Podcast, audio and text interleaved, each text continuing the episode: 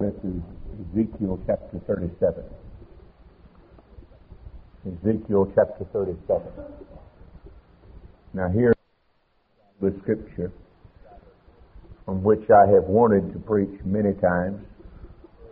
I refer to it frequently, but this is the first time I've attempted to give an exposition of this passage, and I believe I've got something that will help us.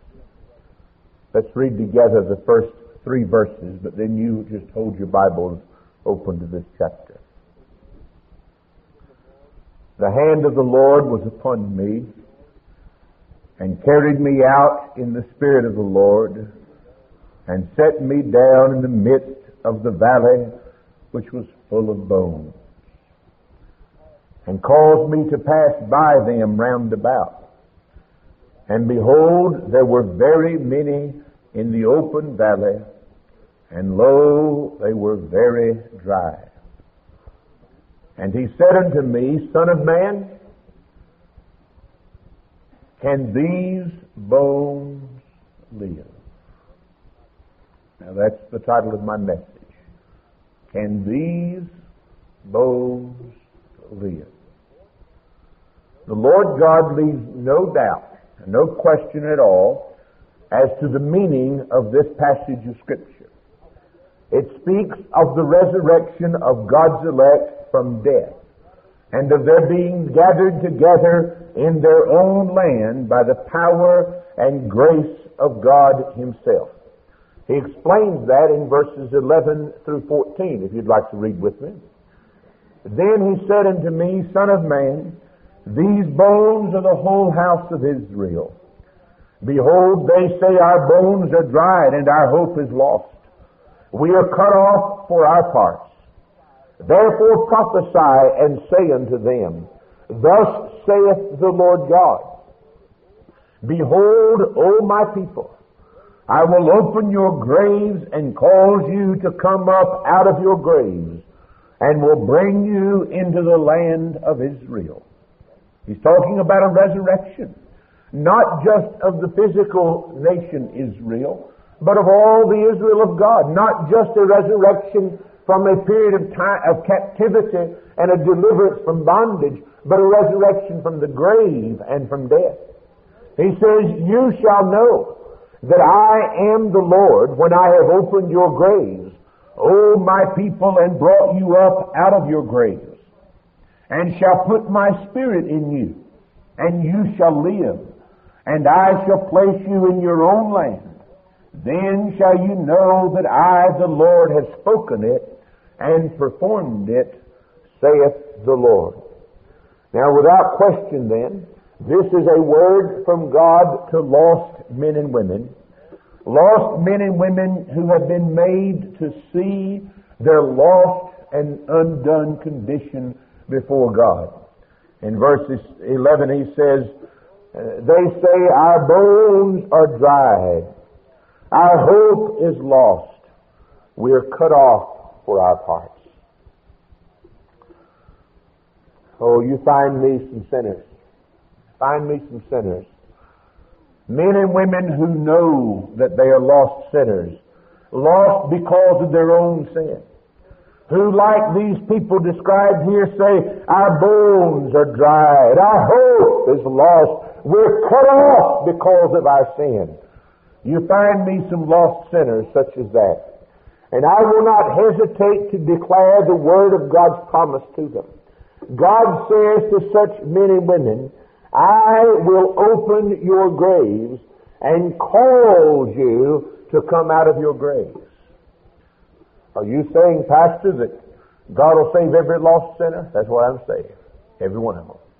All who have need of healing are healed by our God. All who have need of saving are saved by His grace. Now I'm going to tell you something, and you can mark it down, you think it over and remember it years to come, and you'll understand it in time.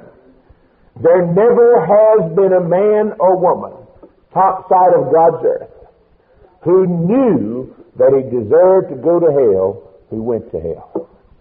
There's never been one. There's never been a sinner top side of God's earth who knew that he deserved to go to hell who went to hell. Never one. I'm telling you that everyone who knows himself to be lost, undone, utterly deserving of the wrath of God, shall obtain mercy by the hand of God's grace. Every one of them. Our Lord Jesus Christ came into the world to save sinners. And the only people in the world who die without Christ are folks who foolishly imagine that they do not need Christ. This vision is also a vision of a very great resurrection. Without question, it has reference to a fourfold resurrection, and the passage cannot be interpreted or understood unless it's understood in this fourfold sense. First, it has an immediate reference to the resurrection of the Jews out of Babylon and of their return to the land of Israel from the days of their captivity in Babylon by the hand of Cyrus. We have been studying uh, passages in Isaiah relating to this. In Isaiah 45, we'll be looking at it tonight. There's a prophecy of this deliverance. In Daniel chapter 5, I believe it is, we have a history of this deliverance. But here, Ezekiel is speaking this word from God, he has this vision from God and records it for us, and the immediate reference is to the, the deliverance of Israel out of Babylonian captivity by the hand of God. A resurrection up from death, a resurrection up from bondage by God's hand of providence and of grace. But in the distant view of prophecy, this vision also refers to the resurrection of the dead at the last day. Particularly, it refers to the resurrection of the bodies of God's saints when the Lord Jesus Christ comes again. He says this plainly.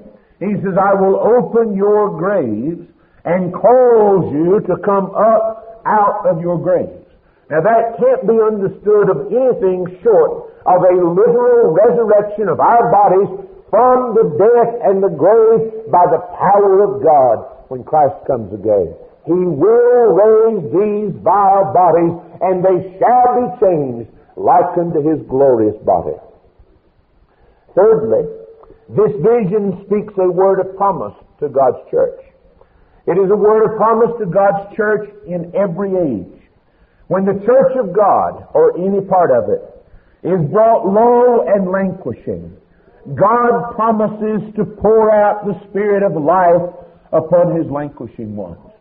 It doesn't matter whether we're talking about the, the whole visible assembly of God's saints throughout the earth at any given time, or whether we're talking about visible assemblies such as this one at various stages in time, all the Word of God to His saints is a word of promise.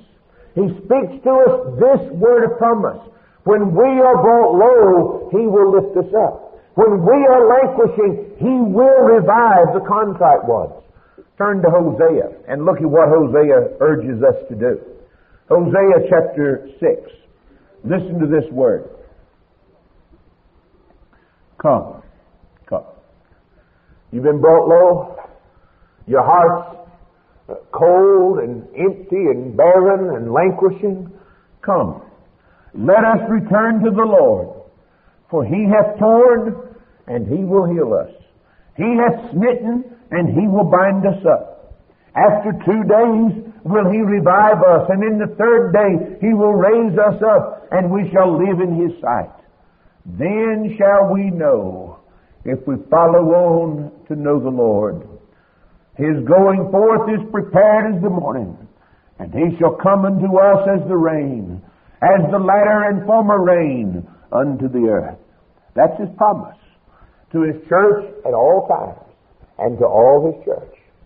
When, when you're languishing, he will revive. He will lift you up. He will bring about this resurrection.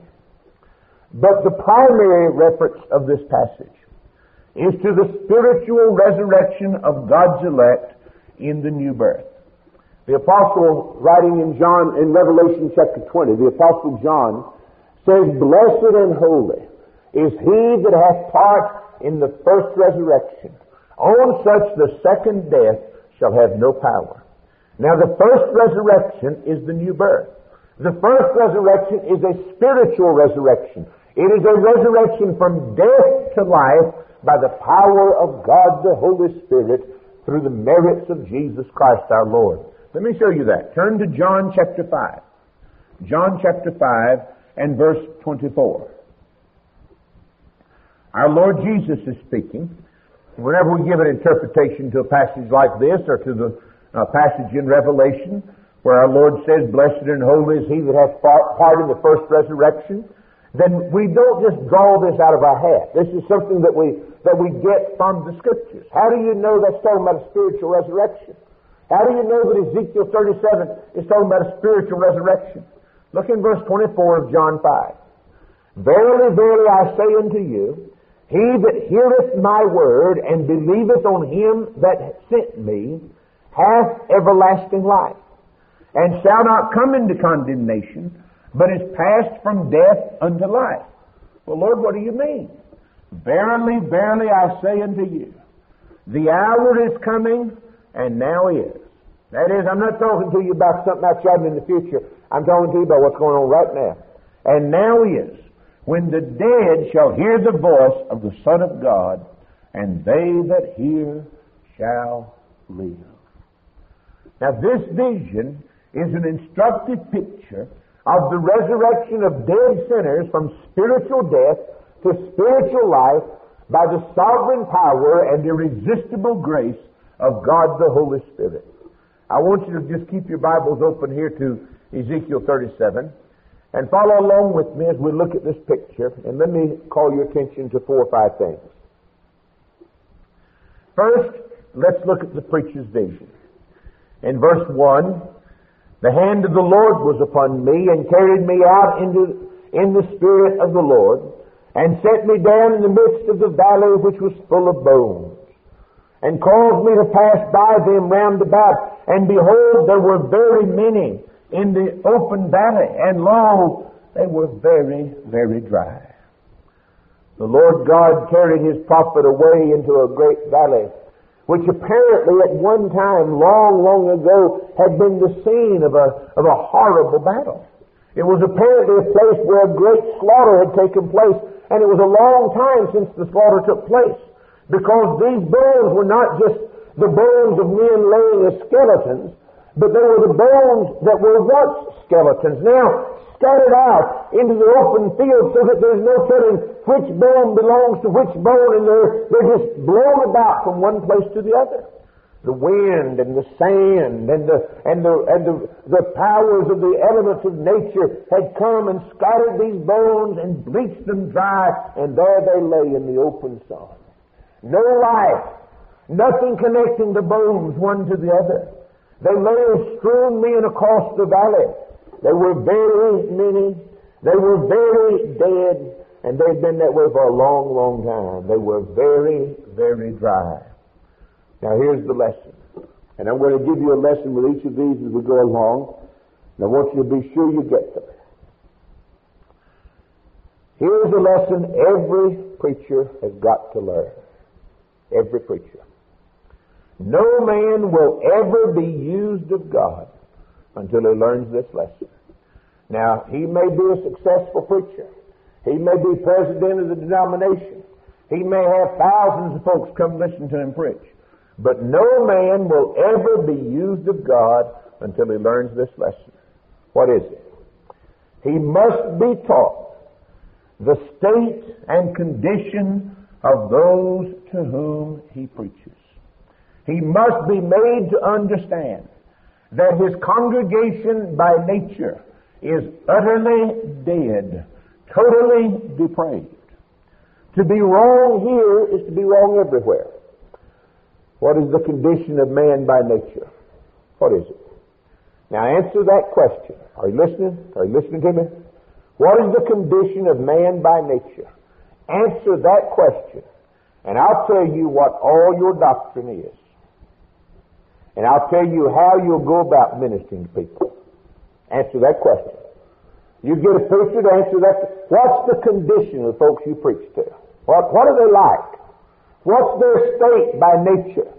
If he answers that question, you can understand what he teaches in every other point of doctrine, and you can understand what his method is going to be in all things. You see, any man who denies the utter, absolute, total depravity and inability of man by nature will make all his doctrine to be man-centered. Everything he believes will in some way or other extol the will, the works, and the worth of man. And all his methods of ministry will be designed not to convert men, not to have men raised from the dead, but to manipulate men in religious activity. Everything. That's commentary on the whole of the religious world in which we live. You listen to what men teach. Their doctrine is man-centered because they don't understand that men are dead. They're dead. They don't understand that men are utterly without ability before God. And therefore they center all their doctrine around man's will and his worth and his works. And all of their church activity, all the methods of ministry they have are designed to manipulate men and women into religious profession and religious activity, no more. God's prophets are men who have learned the true nature and condition of man. Now we've been with Ezekiel into this valley of dry bones. And we've been made to understand that all men by nature are dead in trespasses and in sins. There was a long, long time ago, somewhere about 6,000 years ago, there was a battle that took place back in the Garden of Eden. And as a result of that battle, all the human race has been left utterly dead. Is that not the teaching of Scripture? In Adam, all died. Wherefore, as by one man sin entered into the world, and death by sin, and through all has sinned, and all has sinned, and death has passed upon all men, because we've all sinned. You have been quickened who were dead in trespasses and in sins. Now this, this terrible battle happened a long, long time ago. It left many slain. In fact, it left everybody slain. All the many who were represented in Adam were slain in this battle. And there is now a, an absolute barrenness about humanity insofar as spiritual things are concerned. An absolute barrenness. Like these bones that Ezekiel saw there was no life about them. There was no moisture of life, no warmth of life, nothing about them. There was absolutely nothing good to come from them. You see, man by nature is so dead spiritually that he can't produce one good thing. None. I look at you and I look at our sons and daughters and, and you who are yet without faith in Christ. And I've preached the gospel to you and prayed for you. But I understand. I understand. And I hope you understand that if God doesn't intervene on your behalf, you're going to perish in your sins. You understand that? The flesh, in the flesh dwelleth no good thing. Nothing. And you that are in the flesh cannot please God. That's the language of Scripture. There is none righteous. There is none that understandeth. There is none that seeketh after God. There's none that doeth good. Not even one. Man by nature is dead. Now God's prophets understand that man was ruined in the garden. That man is fallen and he can't get up. All men by nature are dead. That means that you who are yet without Christ are without God, without hope, without life, without help, without strength. You're altogether dead in trespasses and in sins. And our understanding of man's fallen and ruined condition determines everything about our ministry. Everything. All our doctrine is a reflection of this doctrine. All of it. If man's dead, then if he's redeemed, redemption's altogether the work of God. If he's dead, And he's chosen of God. His election is altogether by God's grace. He's dead. If man's dead and he's born again, he must be born again altogether by the power of God. Is that correct? If a man's dead and he's made to live, he must be made to live altogether by the power of God. We understand that men are dead. And this reflect, is reflected in everything else we believe. That's the reason we declare that salvation is altogether the work of God's free grace. And it also determines our method of evangelism. What we do in preaching the gospel reflects this doctrine of man's depravity. People sometimes foolishly imagine that if we would begin to uh, compromise the doctrine, if we would begin to, to whittle away a little bit, don't be so strict. Don't be so demanding. Don't be so precise. Don't, don't insist that people reverence God. Don't do that. Maybe, maybe folks start, start just flocking in here, but in the hordes, and, and we'd, we'd soon see the church grow into a great multitude. Let me tell you something. You go read this book. Folks think I'm a little bit rough around the edges. you ought to try to figure out who, who this man Ezekiel was. Now, you talk about sort of rough around the edges. He was rough around the edges. Isaiah, my soul alive. Jeremiah, John the Baptist, God's prophets, God's prophets in this book were always men, were always men who were looked upon by other men as being less than commendable characters in society because they weren't polite. They just weren't polite. They never were polite. Never polite with God's enemies and never polite with sinners because God's prophets will not bow and scrape before dead sinners. They won't do it. They won't. Why should we? Why should we? Why should a man who speaks for the living God act as though God's purpose and God's will and God's authority and God's power depends upon a dead sinner? God's power depends on God, only on God. You understand that? And so God's preachers deal with men honestly without backing up, without compromising, without backpedaling, without watering down the truth. They declare folks the truth as God Himself declares it, because they understand if ever you live, it'll be by the power of God through the truth of God. All right, now look at our Lord's question in verse 3. And he said unto me, Son of man, can these bones live? Can these bones live? Here's the second lesson. It must be learned by preachers and churches. Few people today really believe it. Few do. We all believe it doctrinally. I know we do. I know every man and woman here mentally believes it. But I suspect few of us really believe it. Few of us really believe it. And yet it's of vital importance.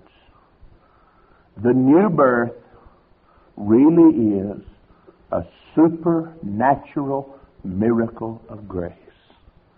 It really is. Can these bones live? Wes, you and Shirley sitting there with those two boys. You love them and I do. I want you boys, more than anything on this earth for you, I want you to know the living God. You understand that? Don't you ever forget. Don't ever forget I told you that, and I'm going to keep telling you that. I want you to know the living God but I can't make them know Him. I can't.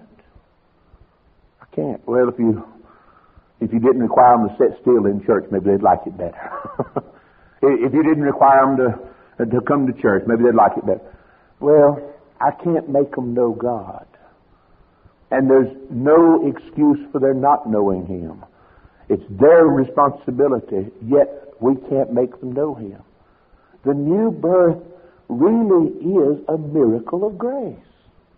It really is. What are you saying, Pastor?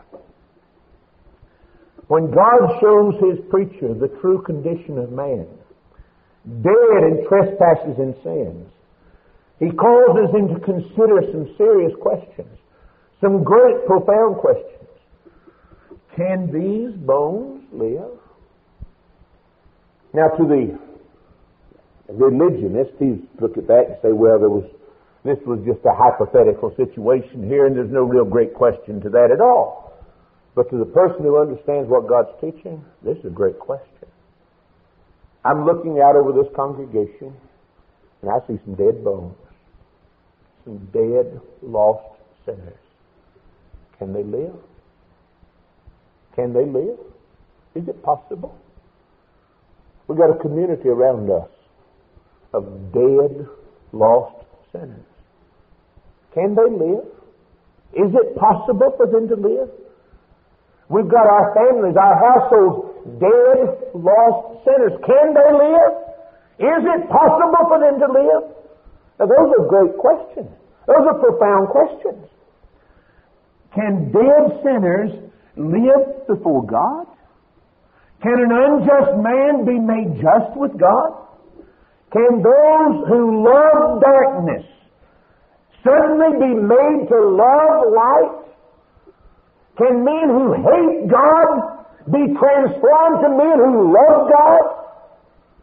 and men who love wickedness and drink iniquity like water be made to hunger and thirst after holiness and righteousness?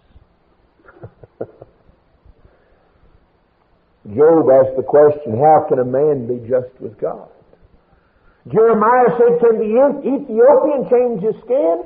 Can the leopard change his spots? If that happens, then you accustomed to doing evil can begin to do good. The disciples, you remember in Matthew, what was it, Matthew uh, 20, 19 or 20 this week we were reading in our scripture reading, the rich young ruler came to the Lord Jesus and he said, Good master, what good things shall I do that I may inherit eternal life? And the Lord told him, Go sell everything you got give it to the poor. Come follow after me and you be my disciple. and he went away sorrowful. And the disciples looked at him and they heard what the Lord said. And they said, Well, who can be saved? Who can be saved? Can these bones live? I'm not talking about a mechanical motion of religion. I'm talking about life. Life. You can take the bones and wire them together with tradition and custom and ceremony and religious excitement, and you can pull the right strings and make them look like they're alive. And you give all kinds of movements. But can these bones live? Can they live? I'm talking about the life I was talking about. A man who hates God being made to love Him. A man who loves iniquity being made to seek and hunger and thirst after righteousness. I'm talking about life. Can these bones live? But look at the prophet's answer in verse 3. He said, O Lord God, thou knowest. When God's preacher realizes the true condition of man by nature, by birth and by practice, when he ponders the great miracle of the new birth, he's brought to depend totally upon the sovereign power and irresistible grace of Almighty God.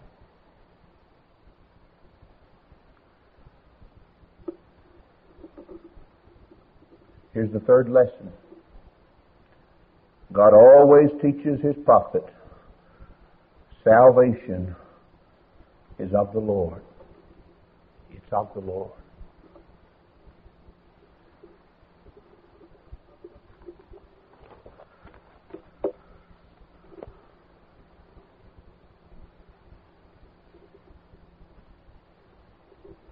It's, altogether God's work. The Lord said to Jeremiah, Can these bones live? And Jeremiah looked out over those bones. And he gave considerable consideration to those bones. Well, they're dead. They've been dead a mighty long time. And if it depends on them, no, they can't live. No, they can't live. God said, Jeremiah or Ezekiel, can these bones live? And Ezekiel looks at himself and his talents, his abilities, and his gifts. And he says, Lord, if it depends on me, no, they can't live. And then he thought on his God. God's power. God's grace. Had those bones dead. Been dead a long time. Fruitless, dry, lifeless bones.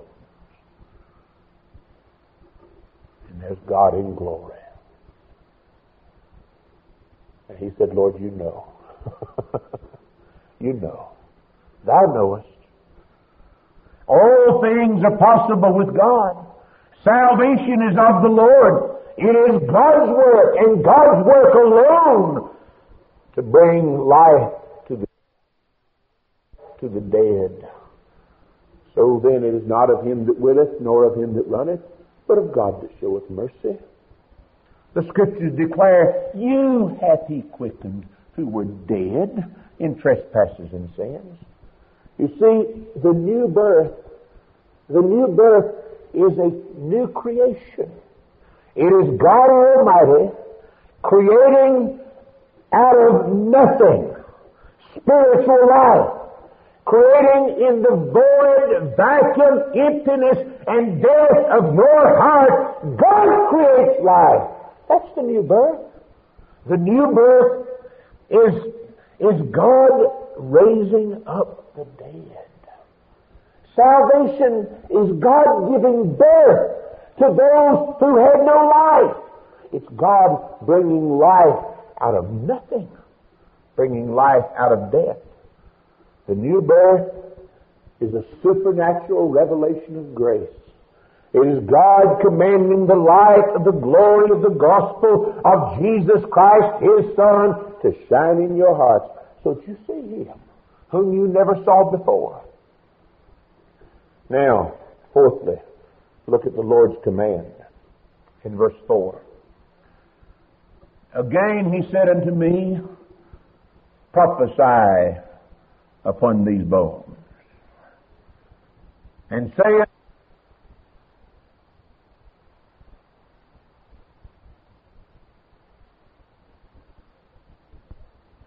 Breathe upon these slain that they may live. The fourth lesson that God taught his prophet is the necessity of preaching. Now listen. And the necessity of that preaching being made effectual by the power of his Spirit. The Lord commanded Ezekiel to preach. Oh, ye dry bones, hear the word of the Lord. That's strange. That's strange. It looks to me like it'd be a whole lot better to start finding out which bone fits where and fit them all together. That's the way we'd do it. Let's, let's see now. That bone looks like it match, might match up to this bone. Let's, let's get this thing worked out. And if we get them tied together, maybe we can, maybe we can pour a little water on them. And maybe we can, maybe if we get them and move them around a little bit and give them a little activity and give them something to do, maybe that'll make them live. I hear preachers and I hear church members sometimes, well, oh, Oh, Brother Joe, he don't come to church much. Let's give him something to do. That'll get him. let's give him something. Let's get him active. That'll get him. Let's, let's have him to take midweek service. He'll come on midweek then. Let's have him take a Sunday school class. Then he'll come on Sunday mornings. But the Lord said, oh, O bones, hear the word of the Lord. And that's all. You see, as strange as that commandment must have seemed to Ezekiel, God's commandment to us is just as strange in the ears of men. But His commandment is plain and clear. He says, preach, prophesy, proclaim the gospel to dead sinners. This is God's method of grace. Faith comes by hearing, and hearing by the Word of God. Paul said, I'm not ashamed of the gospel of Christ. For this gospel is the power of God unto salvation to everyone that believeth. It pleased God by the foolishness of preaching to save them that believe. That's God's method of saving sinners. Of his own will begat he us with the word of truth. That's how God saves sinners. Now notice what Ezekiel says in verse 7. So I prophesied as I was commanded. I prophesied as I was commanded. The Lord God said, He that hath my word, let him speak it faithfully. God requires no more, and He will accept no less from His prophets. If I am God's servant, if I am God's preacher, I have these responsibilities to seek the word from God's own mouth and then tell you what God says. That's my responsibility. Now notice this too.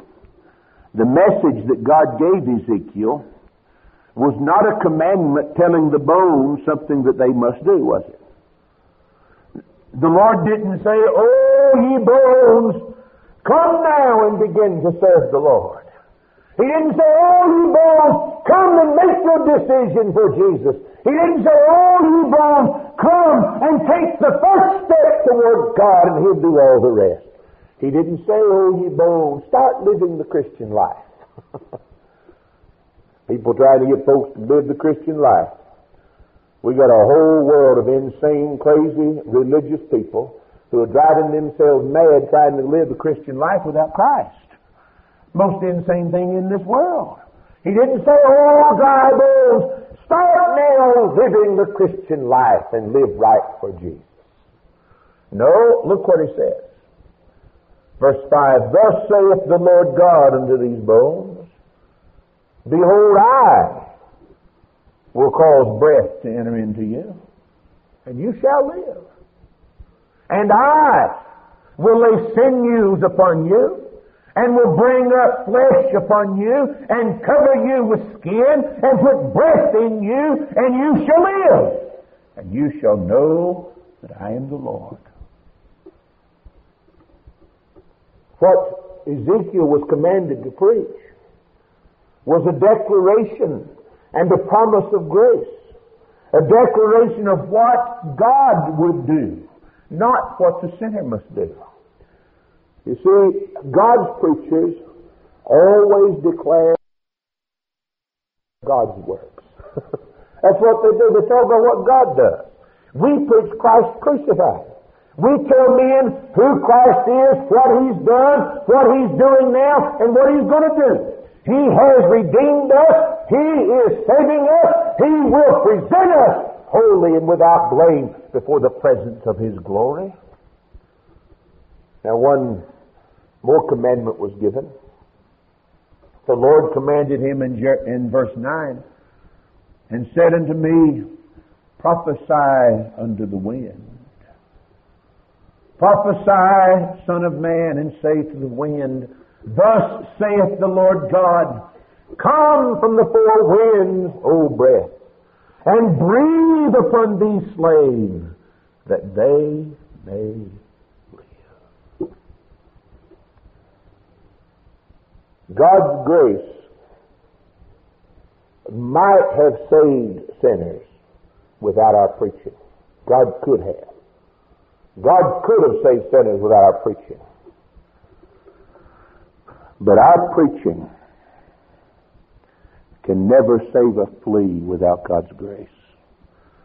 And so the Lord commands Ezekiel and us to do these two things preach and pray. Preach and pray. Preach and pray. Prophesy unto the wind. I've been preaching this morning, and I've told you the truth. I've been doing it in this place here for nearly 13 years. You've heard. You've heard. Sometimes I preach fairly well, and sometimes I just stumble along. Seems like God leaves me to myself, and I just get through the hour and we're done.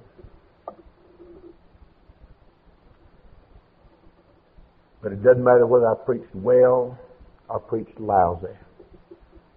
Nothing good will be done unless God, the Holy Spirit, takes the word and graciously makes it effectual to your heart.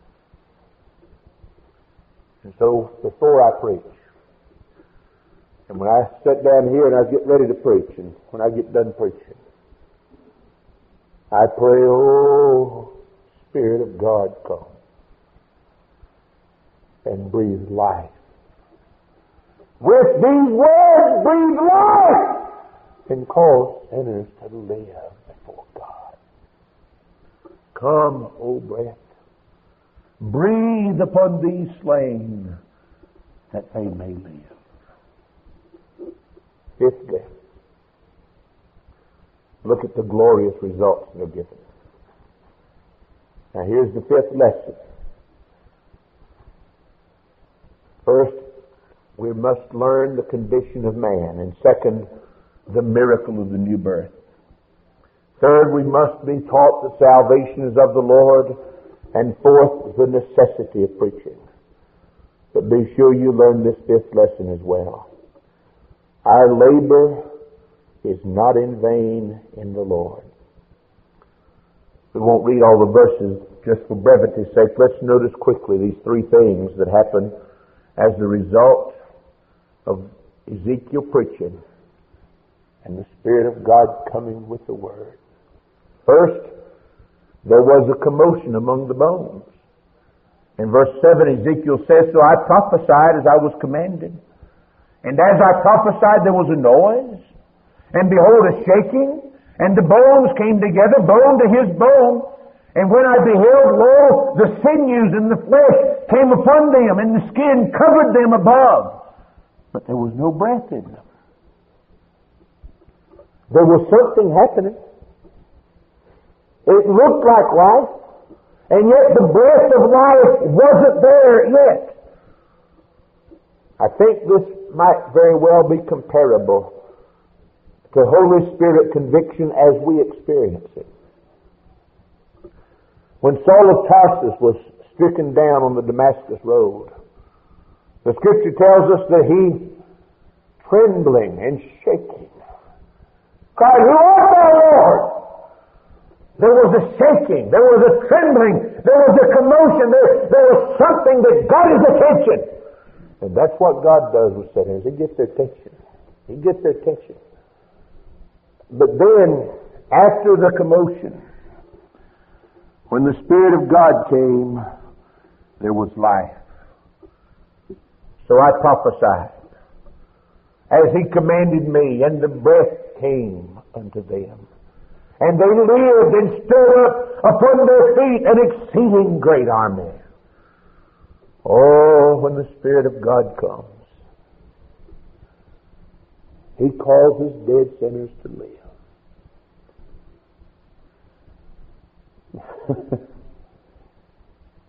he passes by. He spreads the skirt of Christ's righteousness over you. He says, live. And I want to tell you something. If he ever does it, you won't have to debate and wonder whether or not it's happened.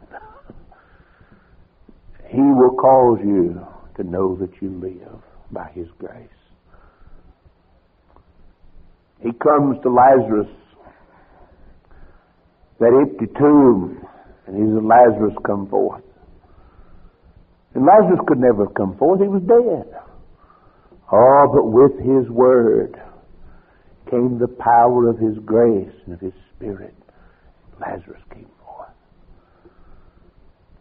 And if he's pleased to speak now, by his word, if his spirit will attend the word and carry it home to your heart, you dead ones will live before him and come to Christ.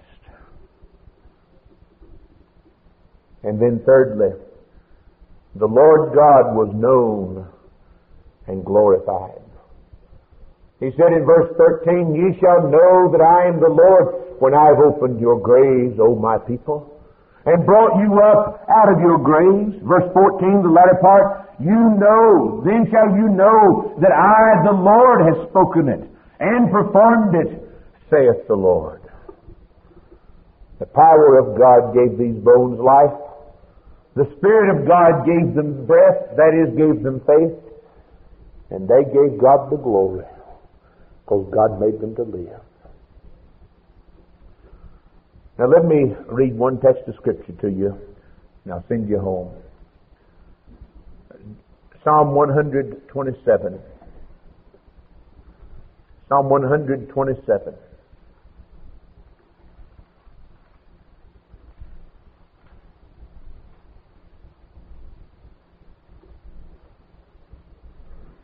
You and I are attempting, as we serve the cause of our God in this world, to build the house and kingdom of God, are we not?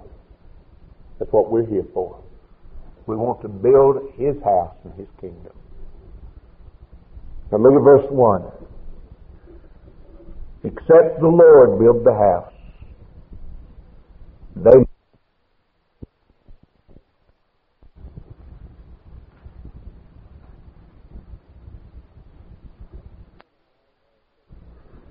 you and I are attempting, as we serve the cause of our God in this world, to build the house and kingdom of God, are we not?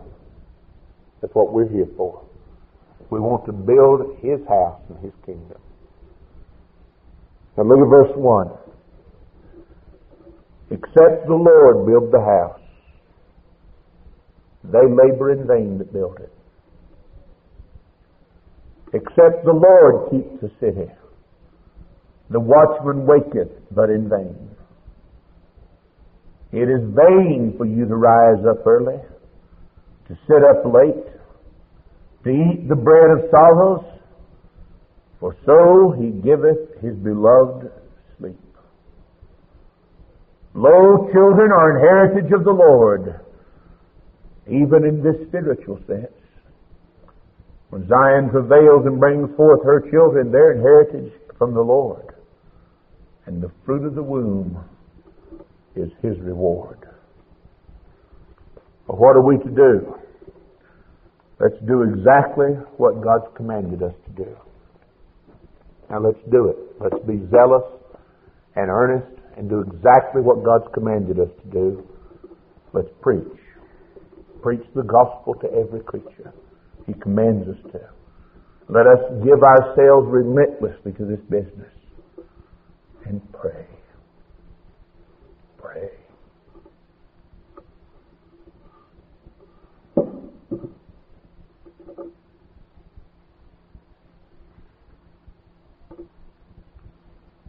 pray. Pray for God's blessing upon every endeavor for the preaching of the gospel. Every pray that the Spirit of God will honor His word and our labors in His word with life-giving power to dead sinners. Pray. And we'll wait on God. We'll wait on God. What if nothing happens? Well, now I'm going to tell you something. I get a little discouraged sometimes because I don't see things happening the way I think they ought to happen, and you do too. We all do.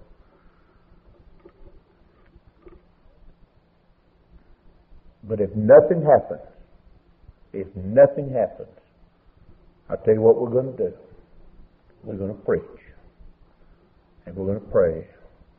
And nothing else. We're going to wait on God. We're not about to compromise His truth. And we're not about to lower the standard of His gospel. And we're not about to go about trying to entertain men on their road to hell to make it look like we're doing something for God. We're going to preach and pray and wait on God. That's all. That's all. And God will honor it in His way and in His time for His glory. And that's all I'm interested in. well, that's a lie. That's not so. But that's all I ought to be interested in. I'm afraid I'm far too much interested in many other things. But we ought to be interested in nothing but His glory. Amen.